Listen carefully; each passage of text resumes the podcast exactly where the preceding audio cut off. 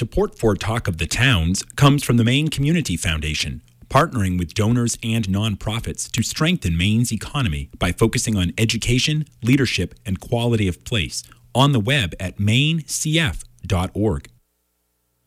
The time is 10 o'clock, and you are tuned to WERU FM 89.9 Blue Hill, 99.9 Bangor, and streaming online everywhere at weru.org. Talk of the Towns with your host, Ron Beard, is up next.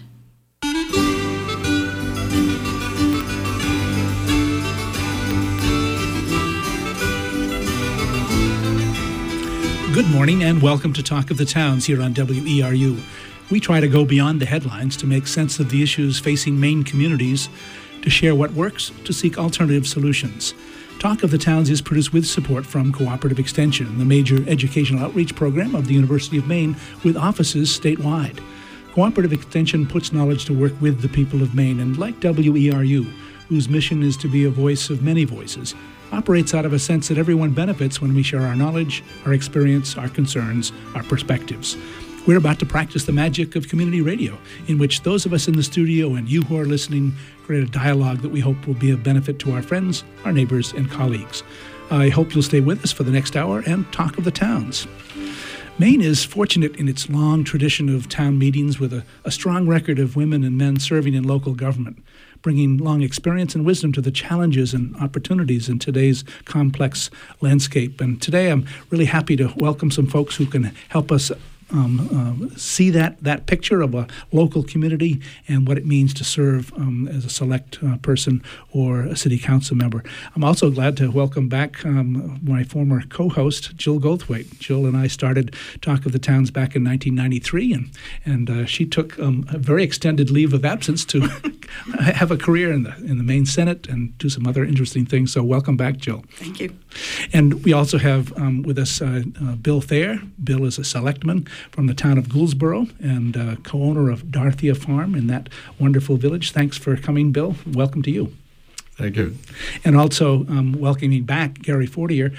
Gary is a city council member in the in the city of Ellsworth, um, uh, nearby, and uh, um, I, I, think we, the last time we talked, we were talking about some of the, the interesting projects that Ellsworth was undertaking. So we'll perhaps get an update on those. Welcome to you, Gary. We certainly can. Thanks. Great.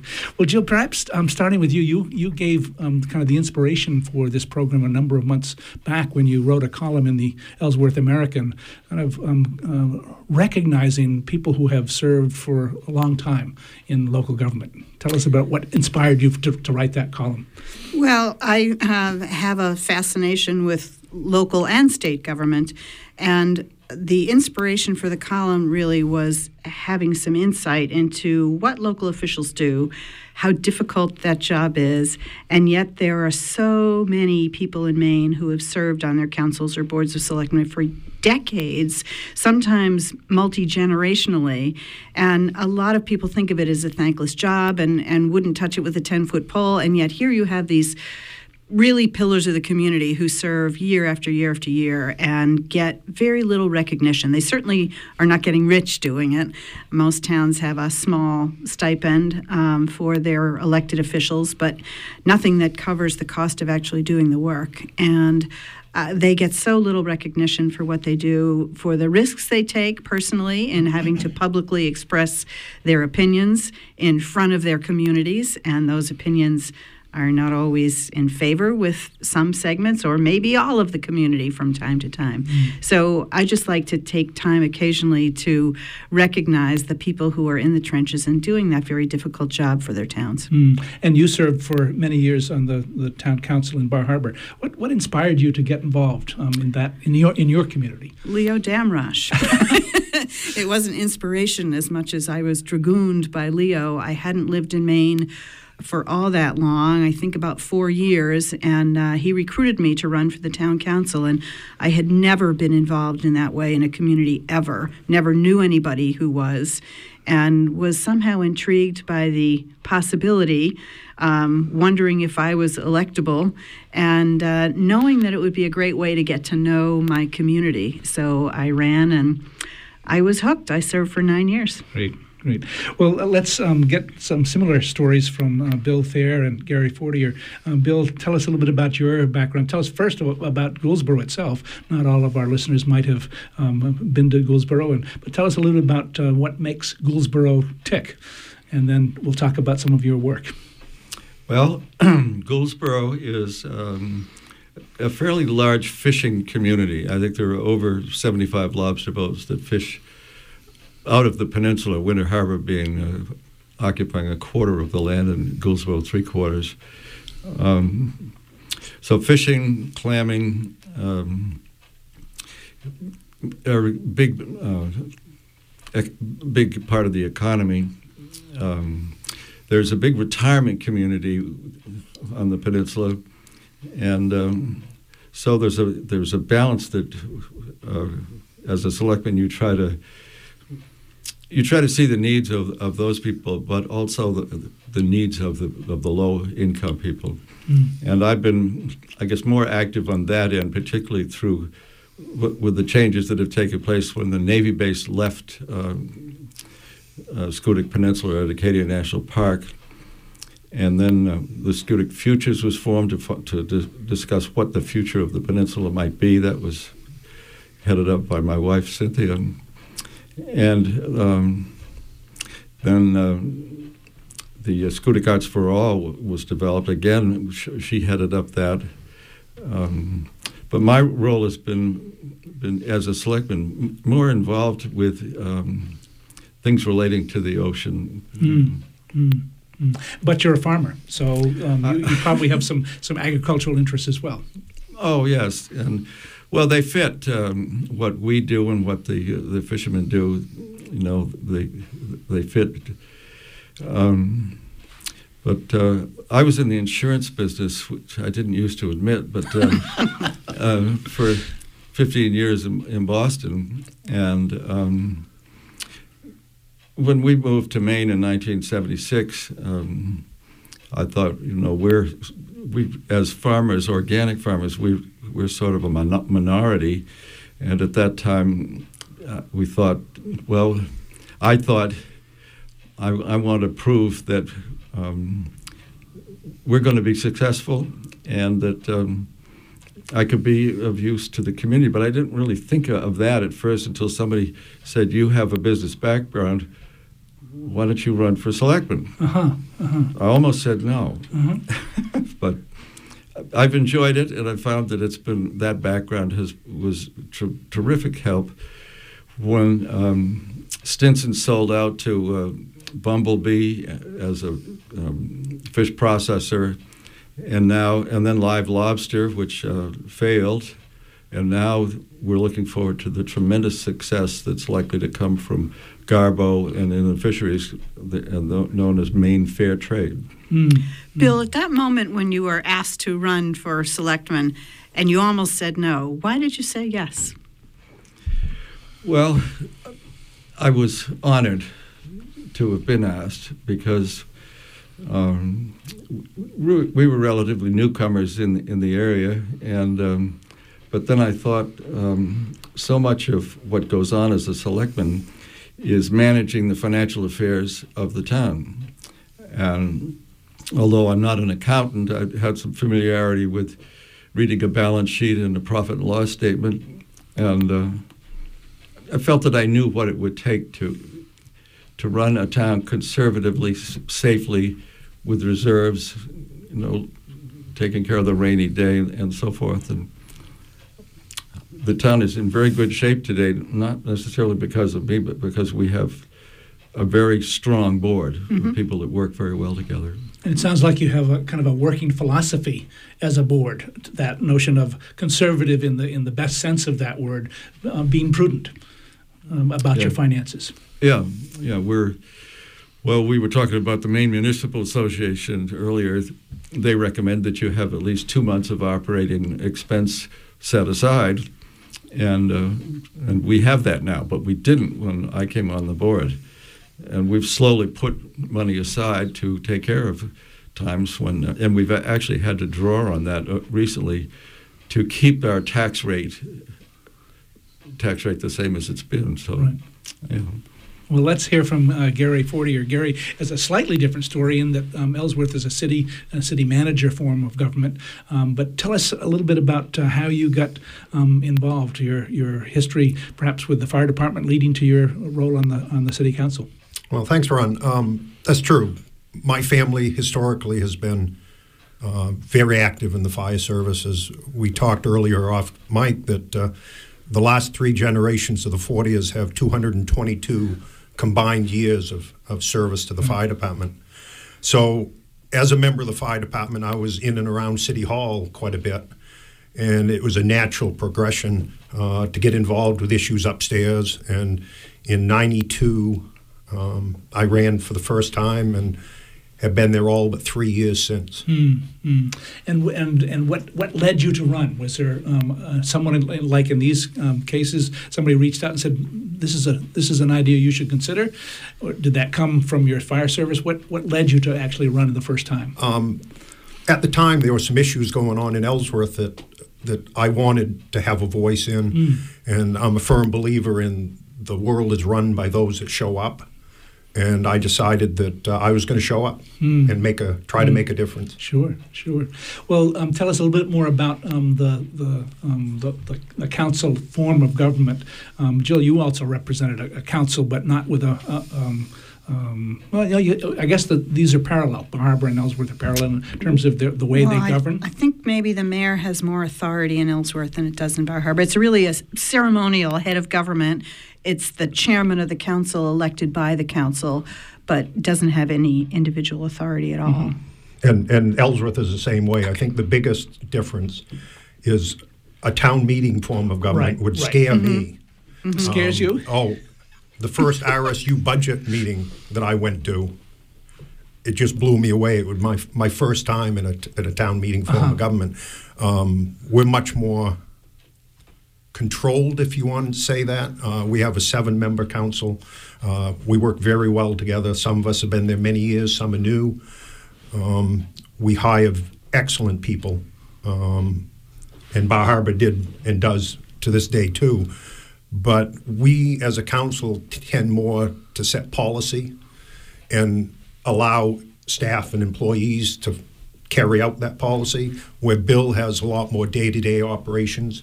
Um, we don't as a as a city council. Mm-hmm. So you said that the the, uh, the town meeting form would scare you, and that's based on uh, so many different ideas all in the room at the same time. Uh, not just different ideas, that, but the ability to to change the outcome of a vote so incredibly. You know, the first vote at that RSU meeting I went to was. I vote to um, I moved to, to cut six million dollars out of the budget. You know, it's, it's, it's, a pure form of government, but I'm very comfortable in the city council version of it. well, oh, Jill, you had a blended, um, you have a city council in, in Bar Harbor, um, but you also have had town meeting. So what's the we difference do. there? How does that work? Well, um, I appreciate the opportunity for the citizens to kind of ratify the work of the council. I can sympathize with what Gary says um, because the council, the warrant committee have spent most of the year preparing a budget, and then it is true that people can show up at a budget hearing. And um, we have some protections in our charter about what can be changed on the floor of town meeting and how, so that's helpful. And I think an RSU, because it involves multiple communities, is an even more challenging environment. So I wouldn't propose you give up on town meetings based on an RSU experience because they have been notoriously um, challenging to coordinate the interests of different municipalities. Certainly do. Mm. And um, do, do, all all of you have um, kind of citizen budget committees, people who review the work of the select board or the, the in this in your cases the, the manager to kind of fashion the, the, the budget and kind of give their own separate opinions? Is that how it works? A warrant yeah, committee. We, we have a very strong budget committee, and. Uh, we have a great deal of respect as selectmen for the work that they do. So they're a separate review from, from you as, as selectmen? Yes, I mean, it's our budget basically, um, but but they and they they go over it just uh, with a fine tooth comb right. and uh, spend a lot of hours just really going through nitty gritty. Mm-hmm. And so then do they recommend changes to you or yes. yeah Yes. or Um, can they yes Yeah, and 99% of the time we agree with them. Mm-hmm. Um, I guess one of the strong things for me, for the past, uh, I don't know, I've been there for 11 years, maybe eight to nine years. There's been, Eve Wilkinson has been our town manager, and um, I can't think of a finer town manager than Eve is for us. Um, she has almost like a photographic memory, and she goes to most of the budget committee meetings. Um, that's been a great help to, to me anyway. Mm, mm. So there's the relationship between, um, in your town's um, uh, kind of a city manager, or in your case, a, a town manager.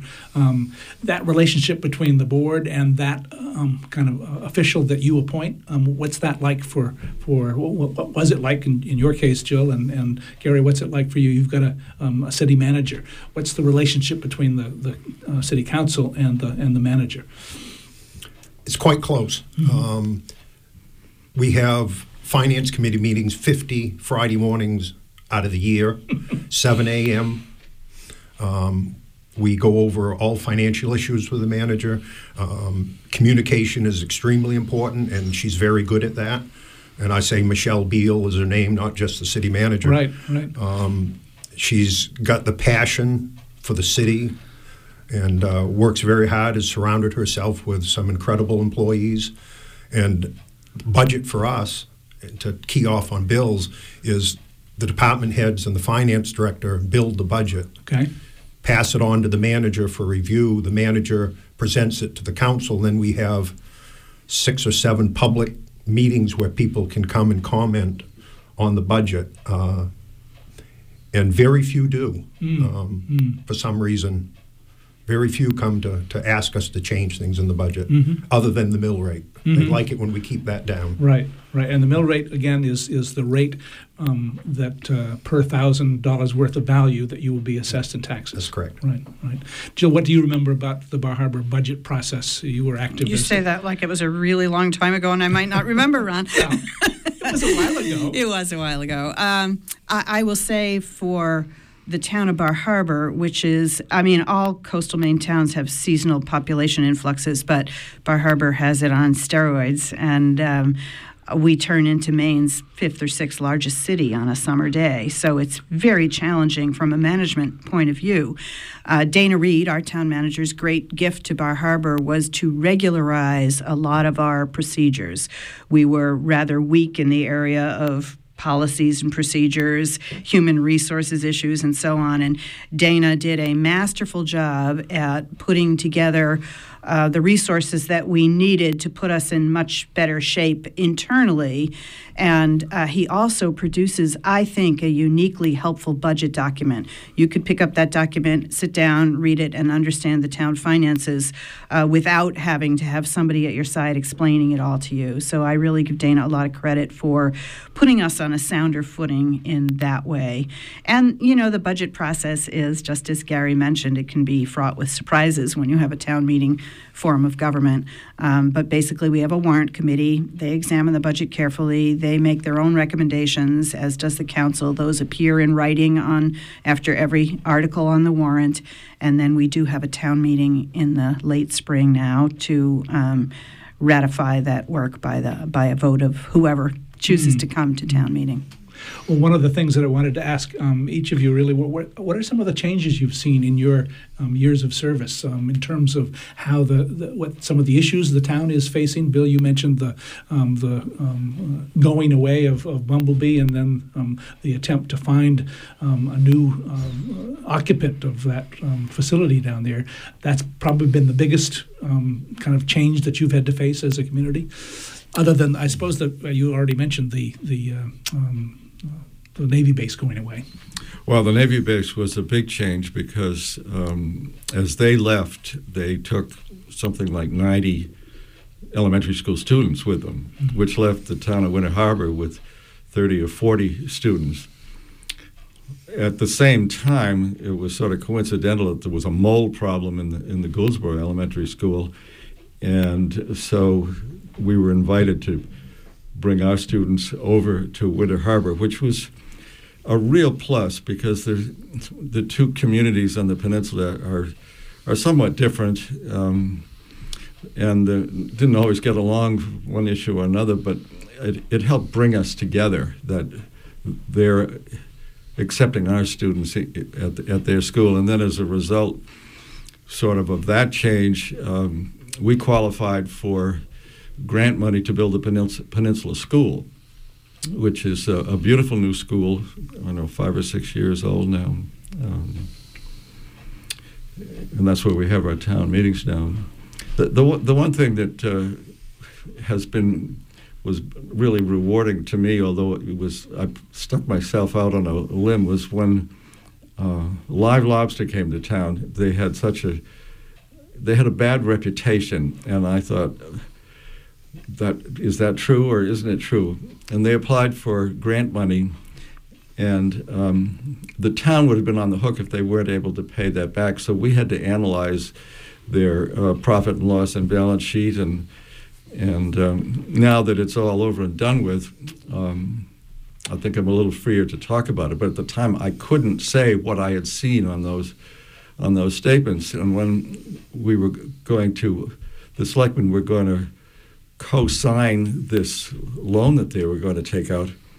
Um, I said, no, they can't. We can't do that. That would really put us mm-hmm. at risk. Mm-hmm. And the townspeople who came to the, that one particular meeting said, "You've got to let them apply." So we did let them apply, but then when it came time to, to sign it for going forward to receive the money, um, Jim Watson and I, Jim was a very good selectman at the time, um, we said, there's no room, there's, there's nothing left for collateral. Mm. Mm. And so we said, no, we won't sign it. Well, then they got, they got some grant money, which the state will never see back. Uh, and it wasn't like three or four months of operating, and they went out of business. They went belly up. Mm. So although I felt criticism in the beginning for, you know, speaking out ag- against this company, I think I did my job. Mm. In the end, mm-hmm. and I think that the the rush to create a, a positive solution, you were getting pressure not only from local people but from the state government to, to go along. You, well, I don't know. I want to comment on that. Mr. Baldacci was. No, no comment. okay, okay. Um, uh, Gary, what, what, are some of the, the things that you've seen change, and how is as uh, how have you and your council members, fellow council members, played a role in, in some of those changes in, in Ellsworth? Well, most of us on the Ellsworth City Council understand that uh, we are truly a service center community, mm. and we needed to start acting like one. Uh, we've taken on more um, projects with the state DOT because we know that it's a benefit to the whole region, not just Ellsworth. Um, we've started looking if we have economic development, if we can't get them to come to Ellsworth, we'll at least get them to come in one of the outlying towns mm. because they're going to shop in Ellsworth. Uh, technology. Um, the more stuff we do nowadays with technology that we used to, I mean, you could sit on your computer anywhere in the world and watch an Ellsworth City Council meeting mm-hmm. live streaming, just mm-hmm. like you can listen to WERU. Um, so that's been beneficial. And when our local cable access went down for a few weeks a couple of years ago, we got more telephone calls on that cable being out than we did if a street light was out. So um, people becoming more involved in, in community functions. Um, I think this council has a good, clear vision for the future. Uh, we understand that uh, uh, things are changing and we have to be ahead of the curve. We're extremely excited uh, about the future with Jackson Lab uh, coming up here on the Hill. Uh, we're looking forward to that, and hopefully we can partner with them and get um, more benefit for mm. the community in the area. Mm. And were there particular challenges along the way that you felt you faced as a, as a council, um, kind of uh, tipping points, um, as, as Bill described in terms of that situation? Was a tipping point. Will the city or the town of Gouldsboro invest or co sign or not? Yeah, there was. Um, Walmart wanted to come to town, um, but the state DOT was going to mandate a couple million dollars worth of road improvements along the Myrick Street corridor. The city looked ahead and saw it'd be a lot better if the city did this project. And recently it's been in the paper, pros and cons. We developed a tax increment finance district on the hill. We bonded the money, did the project, and then anytime someone comes in, they pay the city back. So it's been it's been an uh, excellent project. Uh, that was uh, a political will that uh, some councils were uncomfortable with, but uh, in the end result is I think it was a correct decision, um, and it was beneficial for, for everybody in the region. I'll just remind listeners they're tuned to Talk of the Towns. We're having a conversation about serving in local town government. How does that work? Um, and in the studio with us are Jill Goldthwait, uh, former state senator and former town council chair in Bar Harbor, um, Bill Thayer, a selectman from Gouldsboro, and Gary Fortier, uh, City Council of Ellsworth. Um, in a little while, we'll uh, proper, reach out to uh, John Bannister, uh, selectman in Blue Hill. Um, but uh, Jill, have you seen those kinds of changes in either your town or um, you have a broader kind of uh, view now? You're writing a column every week. That's a that's a pretty uh, significant kind of um, commitment to being observing what's going on in, in local communities. Well, I've had a unique opportunity, I think, um, to observe. And as I spent more and more time in the Bar Harbor Council and became involved with Maine Municipal, when I was president of MMA, it was my goal to visit a lot of the outlying areas in the state. It's difficult for people from northern and eastern and western Maine to get to Augusta very often. And um, I decided that we would take MMA on the road a bit and go and visit them. So I had a great opportunity to meet a lot of elected officials. And then when I was campaigning for the Senate and serving in the Senate, I had even more chance to spend time. First of all, I will say that it is my opinion that local officials make the best legislators. They have a greater understanding of how all that stuff in the real world works than people who have not served in public office. But um, the change that I think is the significant one is that back in the day, and I don't know if it predated Bill and Gary or not, um, selectmen worked by communicating with their communities. They knew their communities really well. They served unbelievably long time in office, and their business was done on the steps of the post office, in the coffee shop, on the corner, or leaning on the back of a pickup truck. Now we have tons of rules and regulation about how we have to do everything, when we have to have hearings, how they have to be held, what the length of notice is. I'm not saying that that's all bad because there were times when the public did not have sufficient access to their local government. But I'm saying that it's very different. And it is a model of functioning that I don't think is second nature to people who grow up in rural Maine and who live their lives in intensely close communication. Those selectmen knew everybody in town. They knew who would support an idea. They knew who the outliers were and how much they had to worry about them swaying public opinion. So, although they did that job differently, I think they did it very thoroughly and in a way that may have actually involved more people than now our public hearings and a lot of people don't want to go and stand up in public and give their opinion and so I- think the two systems each have some validity but they are very different and mm-hmm. that has been a big change when you have someone on a board of selectmen for a small town who has to observe lots of rules and regulations and laws that may apply well to a big city but are really challenging. All the positions that we have to have in our communities to cover all those bases. Some towns barely have that many people to do that.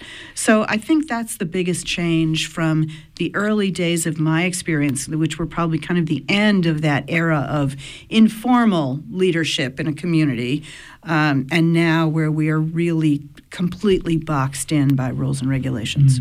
Comments, Gary or, or uh, Bill? Have you seen that shift to being more formal in our in our deliberations and our um, notice of meetings and um, having quorums and those kinds of things? Do you, do you face that? Well, um, the restrictions on development and what, what a person can do building their own home, um, those are the complaints that I often hear of. But on the other hand, um, you know, the fact that a septic system has to be designed by a professional and, and in, inspected um, for us with so much water frontage. Um, recently, DMR warned about leakage over in uh, Joy Bay, which is uh, between Gouldsboro Point and uh, Steuben. Um, those things can be damaging to uh, clam flats. Right, right. So catch 22 in many ways, you know. People say, no, government, stay out of our lives. But on the other hand, sometimes it's useful. right, right. Gary, have you seen any of those kinds of changes? Yeah, I have. And unfortunately, I think a lot of it comes from uh, litigation of previous um, administrations where uh, you've got to make sure that every record is kept, is done above board, which is a good thing. But just the record keeping and then public notices. Um, it, it takes a full time job. Um, our, our city clerk is is inundated with requests, mm. Freedom of Access Act, uh, all the requirements that come down from the state legislature. Um, yeah, it's it's become a bigger job than it did 20 years ago. Right. Well, let's now go um, by phone to um, John Bannister. John is a selectman, longtime selectman in Blue Hill. And Jill, I'll let you kind of introduce um, why you reached out to John to, to be part of this radio program. Well, John is the man. And when we I called and asked him if he could join us, he said, Well, I don't know. I've, I'm unpacking meat right now, and the store will be open. It was clear that um, the challenges of having to make a living and being a selectman can sometimes be conflicting too. So I'm really glad that John has been able to call in from the store and look forward to hearing him comment about some of the issues we've been talking about. John, welcome to Talk of the Towns. Thank you. Tell us a little bit about your own um, kind of background and how you got involved. Uh, each of the, our other guests have talked about what led them to start serving um, as a select person or um, a city council member. What was your What was your story around that getting started? Well, I guess uh, I graduated from uh, Bowdoin in '75 and came right back to town, and uh, almost immediately got involved in uh, going to the annual town meeting, which I thought was absolutely fascinating. Hmm. And uh, of course, they uh, ask for uh, volunteers every year to serve on the budget committee. And uh, not very nobody was sticking their hand up in the air, and I stuck my hand up and said, "Hey, budget committee, sure, let's get on there." And I ended up uh, being on that budget committee for seven years, I think, and was the chairman for like the last four or five. And uh, it kind of opened my eyes to the inner workings of the town because one of the things you find out right off the bat is that what's presented in the warrant in the annual town report and what actually is happening behind the scenes sometimes uh, isn't exactly the same. There's more to it than every story. You hear the gloss, but you don't understand what's behind what the reasoning is behind it. And on the budget committee, you were able to sitting there in the you know, in a room in the office, ask a question, and you'd get an answer that normally nobody's going to talk much about that answer. Hmm. And uh, I always found that, you know, fascinating. I mean, a little story that I like to tell is one time we had uh, we had a uh, a uh, dump, I guess you'd call it, and in this dump, uh, every year they raised, uh, you know, six thousand dollars for covering and taking maintaining the dump. And when you get on there with the uh, budget committee, you notice that well, last year we spent, you know, sixty eight hundred dollars, and it's like, well, and the selectmen would say, well, we think we can, we should have six again, and I go, well, you know, I've been here for five years, and every year we go from six, and they spend sixty eight. Why don't we raise it to sixty eight, or why don't we raise it to seven? Why do we keep putting it at six? If and there was a big smile from the selectmen, and it was well, because if you raise it to seven, they're going to spend 78. so it was like, oh, so there's a little internal check and balance. Like we know they're going to go over, so we just accept it and we just set the budget accordingly so that when they go over, that's the number we can really live with. Right, right. and of course, sitting there in a town meeting, you never would get that. You never would hear that. You find that out going through the the budget committee and asking questions, going, "Oh, there's so much that I apparently don't know." Right. well, I think I think serving on the on the budget committee is the, a window into the town that very few people that haven't done that uh, wouldn't have. Oh, absolutely. It's it's as a matter of fact, at one point in time, it was like six of our last seven selectmen in town all came from the budget committee. Right. You know, you, you get the bug, you get on there, you get to see it, and then of course the next thing that happens when you're when you're on a budget committee or when you're uh, actively participating from the floor in a town meeting is you start saying to yourself, why do they do this or why don't they do that? And you feel like you have a better idea or you would change something, and that drive makes you want to get involved so you can see if your thought or your idea works. So you go to get involved. Yes. Uh, describe um, the the, uh, the local government. How many select uh, people are on your um, board, and uh, also just a little thumbnail sketch of Blue Hill and the kinds of changes that um, you've seen um, since you you came back in '75. But first of all, how many people on the select board? There's three three person board. Uh huh.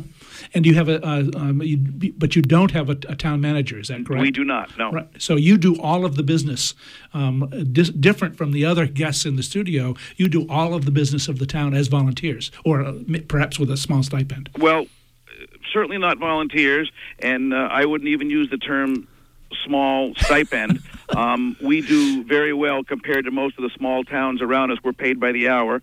Um, and you basically there's no restriction on how many hours you can put in at this point. That may change in the future, um, but so I wouldn't. I know some Okay. towns people you know work for five hundred dollars a year or a thousand or whatever, and uh, that's not quite the case here. But like you say, we're doing the job that you know you would need a uh, you know a hundred thousand dollar administrator and then staff. I mean, we've compared ourselves to other towns in the Maine Townsman magazine, and when you find some that do have a town manager, it's amazing that it's like an umbrella. Below them, there's a whole level of support staff that that town manager seems to need to have. Hmm. They don't just do all the work themselves. All of a sudden, they have to have an assistant. They have to have everybody's elevated in their stature at that point in time. It's no longer local little government with some selectmen and a treasurer and a town clerk. Everything moves up the uh, financial ladder when you do that, make that move. So, do you find yourself specializing? That each of you, as um, uh, select uh, men, uh, kind of specialize in in one aspect or another? Well, to a small degree. I mean, obviously, if if uh, if you feel strongly about something, you're going to pay more attention to it. But no, we don't divide Okay. up. I mean, it. I'd almost say it really does run on autopilot. I mean, we get our instructions from the annual town meeting. Uh, if we want different instructions, we put those instructions into the next warrant articles for the next town meeting. Um, we try to operate in between town meetings, following the general guidelines that we were given at the previous town meeting, and it, it there really isn't an awful lot of of uh, out of the blue decision making.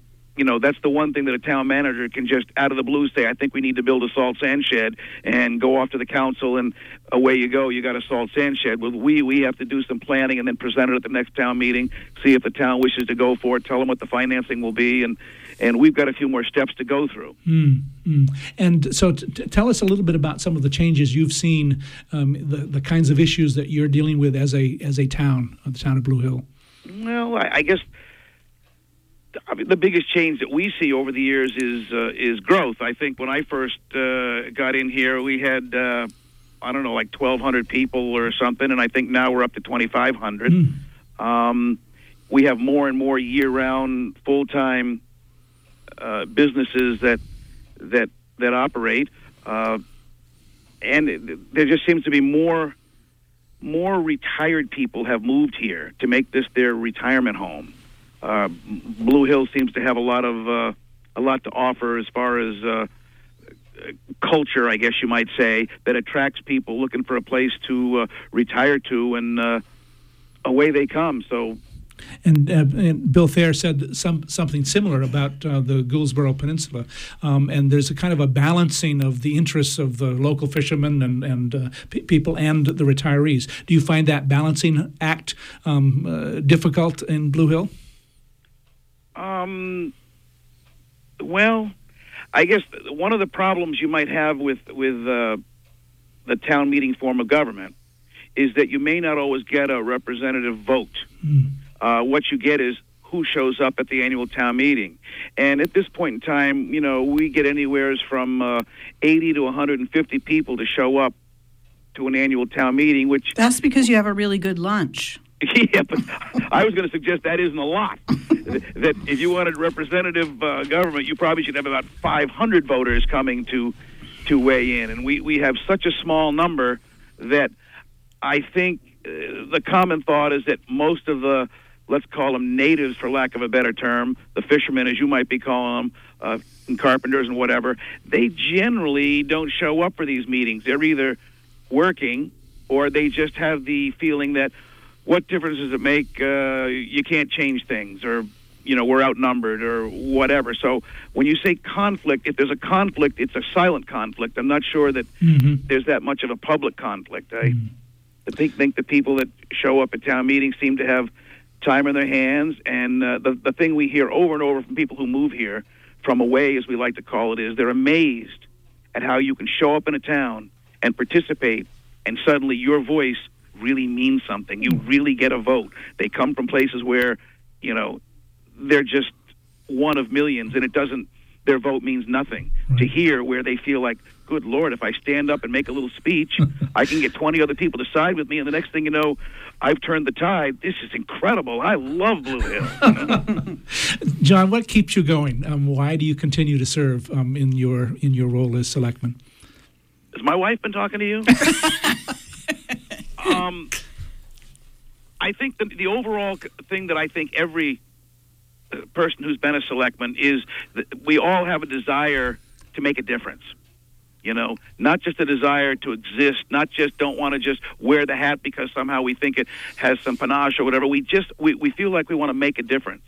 And I think in my case, and, and I would venture to say in a lot of others, one of the reasons you hang in there year after year is you're afraid that if you step down, they're going to undo things that you did, and then we're going to repeat Right. the mistakes of the past. Because I've seen it over and over again, where Yeah. after ten, after seven or eight years, somebody forgets that you used to try that and it didn't work, and so somebody's immediately standing up at a town meeting or at your annual, your weekly selectmen's meeting, wanting to know why you don't try this or why you don't do that. And when you calmly explain, well, we tried that seven or eight years ago, and here's why it didn't work they're still not convinced that you you know we're doing something wrong. So there's always people that want to reinvent the wheel, and if you have people that have been on something for a long time, sometimes they can be an impediment, but sometimes that historical knowledge keeps you from making the same mistake over and over again. So I think that's one of the reasons that I'm hesitant to uh, to just step down is uh, Right. I don't want to have to see us go through over and over again. You know, we've we've got it so it's working Right. pretty darn smooth. Jill. Why upset the apple cart? Any questions for John before we let him go? I don't think so. I really appreciate your calling in, John. I know you were having a busy morning, and um, you certainly were one of the first people who came to mind when we thought about who's been a selectman for a long time around here. Well, I appreciate it, and it was uh, fun to be on here, and uh, hopefully I didn't say anything that uh, will end up getting me uh, impeached or in trouble. So, Great. Uh, Gary Gary Fortier has a question or comment. John, Gary Fortier, I'd, Hi, Gary. I'd, I'd suggest that what you just described is, is awfully close to an addiction. uh, I, I I do think that there's some truth to that. The Yeah. problem is there's no treatment, John. No, but, but I would have to concur with you that one of the best ways to get to know your community for me in Ellsworth was part of the warrant committee that meets 50 times a year and looks at every check that goes out. You really learn what your community is doing by doing that. Well, yeah, and I'll bet you, to a smaller degree, have the same thing that I've had for years. I work here in a grocery store, literally right across the street from the town hall. Now, as Jill was saying earlier when I was listening, you know, where is business conducted or where do people come to see you? I get uh, anywheres from from three to ten people a day that seek me out while I'm here, and I'm sitting here, you know, cutting a slab of meat or whatever, and they're talking over the counter, wanting to know about this road, can we ever rebuild it, about paving, about their neighbor, their dog, something. I mean, they, any problem? Oh, well, just go see John uh, at at Merrill and Hinckley. I mean, it's it's they come to you at your business and ask you. So anybody who thinks, oh, if you're not in the town hall, you're not working. Oh my heavens! Try and, shopping. And as Jill knows, I bet you how many phone calls do you get at home? Oh, Yeah. I'll bet you you had thousands of phone calls at home. I did most of my business in the vegetable department at the grocery store. yeah, that's that's where I get hit too. Right. So, I mean, that's the thing of, of, of serving, you know, these small towns, state of Maine. It's it's not just show up at the meeting, the lights come on, bang the gavel, here we go, now you can talk to me. Oh no, no, they talk to you all week long. That's great. John, thanks so much for being with us here on Talk of the Towns. Ah, I'm glad to do it. Okay, John Bannister, who's a long-time selectman for the town of Blue Hill. Also in the studio are Bill Thayer, selectman of Gouldsboro, Gary Fortier, a city council member from Ellsworth, and Jill Goldthwait, former state senator and former chair of the town council in Bar Harbor. We welcome your phone calls as well, 1 866 625 9378 or 469 0500. That's 1 866 625 9378. If you've got a question for our guests or perhaps your own experience to share about serving in local town government. Um, so, John gave us uh, plenty to th- talk about or think about. Um, uh, you probably get this um, as, as well. People approach you no matter where they see you, they, ha- they have some idea about the town. That, Bill? That's correct. Yeah. Yeah. And and and Jill, you said you're you're you remember being um, in the in the supermarket. That was a place for people to approach you. and generally beginning with i've been meaning to call you. You know that there's a but you know that's to me that was also the upside of doing that is that direct contact with people and you learned a lot. Um, um, I, I found a piece that i wrote maybe when I was uh, running either for council or the Senate, in which I talked about my day, and it included going to the coffee shop, getting something to eat, somebody sitting down on the stool next to me, and we talked about a road, and then he left, and somebody two stools down said, "Well, I guess this is your office, so what about this?" And we talked about that, and then I went to the post office, and somebody had chased me down the street and pulled over and hopped out, and ta- and I said it was you know it was a place where campaigning, if you will, is simply living your life, going through your daily routine, going to work, coming home, stopping at the store. And that is where those transactions happened and information got passed back and forth.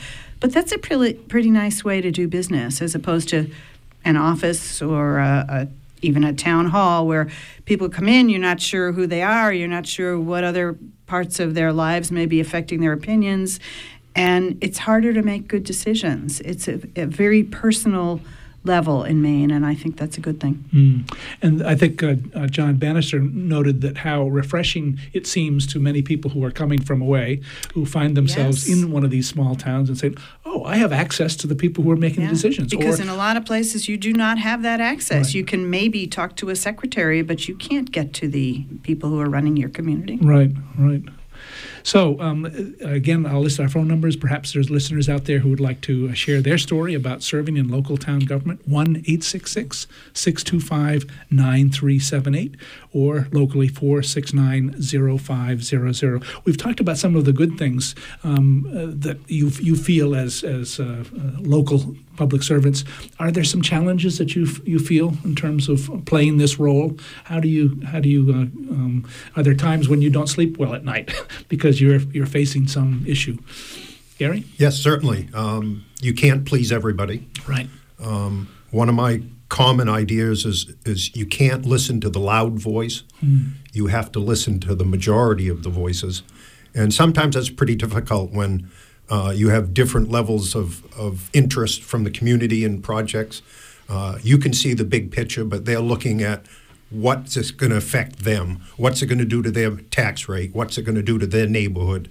Uh, so it's a balancing act, and uh, I, I think uh, communities in this area have done it pretty well.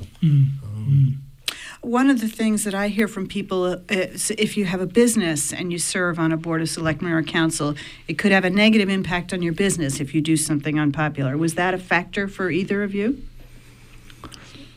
It, I haven't seen it, um, and I'm pretty vocal in a lot of the issues going on in Ellsworth. So, I've noticed that, Gary. yeah, um, my wife likes to remind me that I, I work so that I can politic. Um, so that's I'll I'll leave it at that. Bill, were you, are, you uh, um, are there challenges in playing the role, serving as, as a, a local selectman? Well, I have a challenge at, at this very moment, which is uh, to make a long story short, there was a bell that was given to a Prospect Harbor fisherman back in the middle 1800s because the Prospect Harbor um, captain saved the people on that boat that was sinking. Well, the bell then you know, belongs to the town of Gouldsboro, so so we're quite sure it was given to, given to this uh, captain. And then a replica was made about uh, I don't know five or ten years ago to send up to Charlottetown PEI, which is where uh, that that's that captain of that ship that went down where he came from. So we had Dick Fisher of U.S. Bells make a replica that you you almost couldn't tell a difference. Well, today they're asking for the return of that bell for a year in Ottawa for their to a bicentennial or something, and uh, the older people in town who knew about the bell because they rang it in the elementary school for recess or whatever. For, for the most part, they don't want that to happen. They're afraid it'll never come back. The younger people who don't have that history um, could care less almost. We, as a Board of Selectmen, have been asked to make a decision as to whether to send it or not. The bell doesn't really mean anything to me. They don't teach it in the elementary school what the bell means.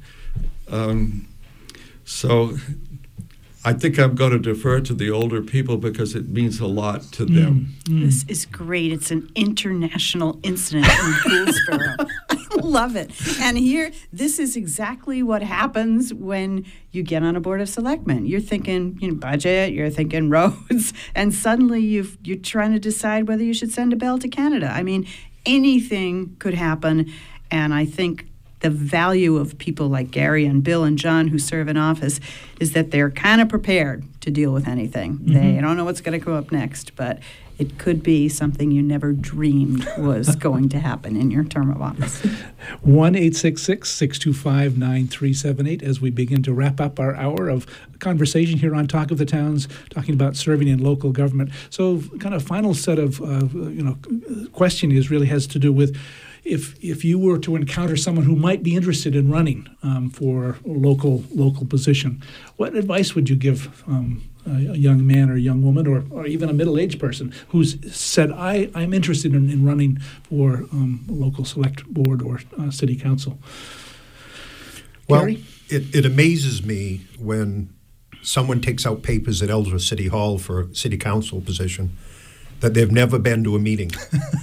right. Yeah. I, I, I would suggest that anybody that has an interest in, in municipal government is get involved as, as, as a citizen, go to the meetings, listen, understand the issues, uh, stop making comments, you know, be involved. Mm. Um, so don't start at that um, elected position, but get involved some other way so that you understand some of the workings of the town. Yeah, for instance, in Ellsworth, we have many subcommittees. We've got Recreation Commission, we've got the Harbor Commission, we've got the Planning Board, we've got mm-hmm. the Appeals Board. Wherever you're comfortable starting, get involved, and then you can go from there. Mm-hmm. Mm-hmm. Jill, agree with that that sentiment, or add anything to it? Absolutely, and not only getting involved on a committee, but just coming and sitting in on some committee meetings and getting a sense of what's going on. I think people need to be realistic about the fact that, as John said, it's not showing up at a meeting and turning on the lights and having the meeting going home. You are kind of on duty all the time, and it takes a tremendous amount of time to to do it. So. I think people need to be realistic about the kind of commitment that it is, but it is a great adventure and a wonderful way to know your community as you would not otherwise know it. Mm. Bill, any thoughts about um, advice? Well, I, I would reinforce what um, Jill and Gary have said. I, I would, I guess, add getting to know your community, however you do it, serving on some one of those um, less active boards, perhaps, but know know what the grass, grassroots people want in their community. What what are they looking for? Um, and come to some meetings. We hardly get. We, we have very few people who come to our our selectmen's meetings. Jill, before you you ran, you went to lots of meetings. Is that right? You, to, to look at the budget. I remember you showing up at the warrant committee when I was on the warrant committee, kind of watching that process unfold. I, I may have had uh, an issue that I was following, but frankly, I was quite surprised when Leo asked if I'd consider running because of my previous lack of involvement. Mm. But uh, as I said, you know, life in a small town, you're looking for a way to engage, and, and that seemed a great opportunity. Uh, I think it's really a matter of deciding that you want to be committed at that Mhm. level. And it always, I, the one thing I would caution is don't run for your governing board because you have you know an issue the the pothole the dogs barking whatever if if that's your question then work through your governing body to to deal with that but don't run because you've only got one issue because next thing you know you're going to be asked about should we send a bill to Canada and You're not ready. you're not ready And and final one sentence response. What gives you hope and inspiration? What, what's your hope for um, your your communities? Uh, Bill. Well, economic development, I guess, is what, um, you know, with the lobster plant now hiring back 125 people, that's a real plus. Great, great. Yeah. Gary, what what gives you hope or inspiration to continue? Um, the next generation coming up behind us that uh, are starting to get involved again in the local community, and uh, we've got some really uh, tough decisions to make in Ellsworth the next 10 to 15 years, and I hope they're up to it. Great, great. Jill, what gives you hope and inspiration? Well, I think uh, the ability to maintain a sense of orderly, orderliness and fair play is really critical, and I think my community is doing a pretty good job at that. Great. Well, thanks to all of you for being part of Talk of the Towns. We've come to that time when I want to remind you that the program was supported by Cooperative Extension and the Hancock County Extension Association. With offices in each county, Cooperative Extension is the major educational outreach program of the University of Maine. Our radio collaboration with WERU began in 1990 and continues with your support. Join us from 10 to 11 on the second and fourth Friday mornings of each month for Talk of the Towns. Our theme music is a medley from Coronac on a Bound Lane House Highland music recording. Thanks again to our guests, uh, Jill Goldthwait. John Bannister, Bill Thayer, and Gary Fortier. Thanks to our underwriters at Maine Community Foundation. Uh, thanks to Amy Brown for engineering our program. And stay tuned for On the Wing with Joel Raymond. This is Ron Beard, your host for Talk of the Towns, wishing you a good morning.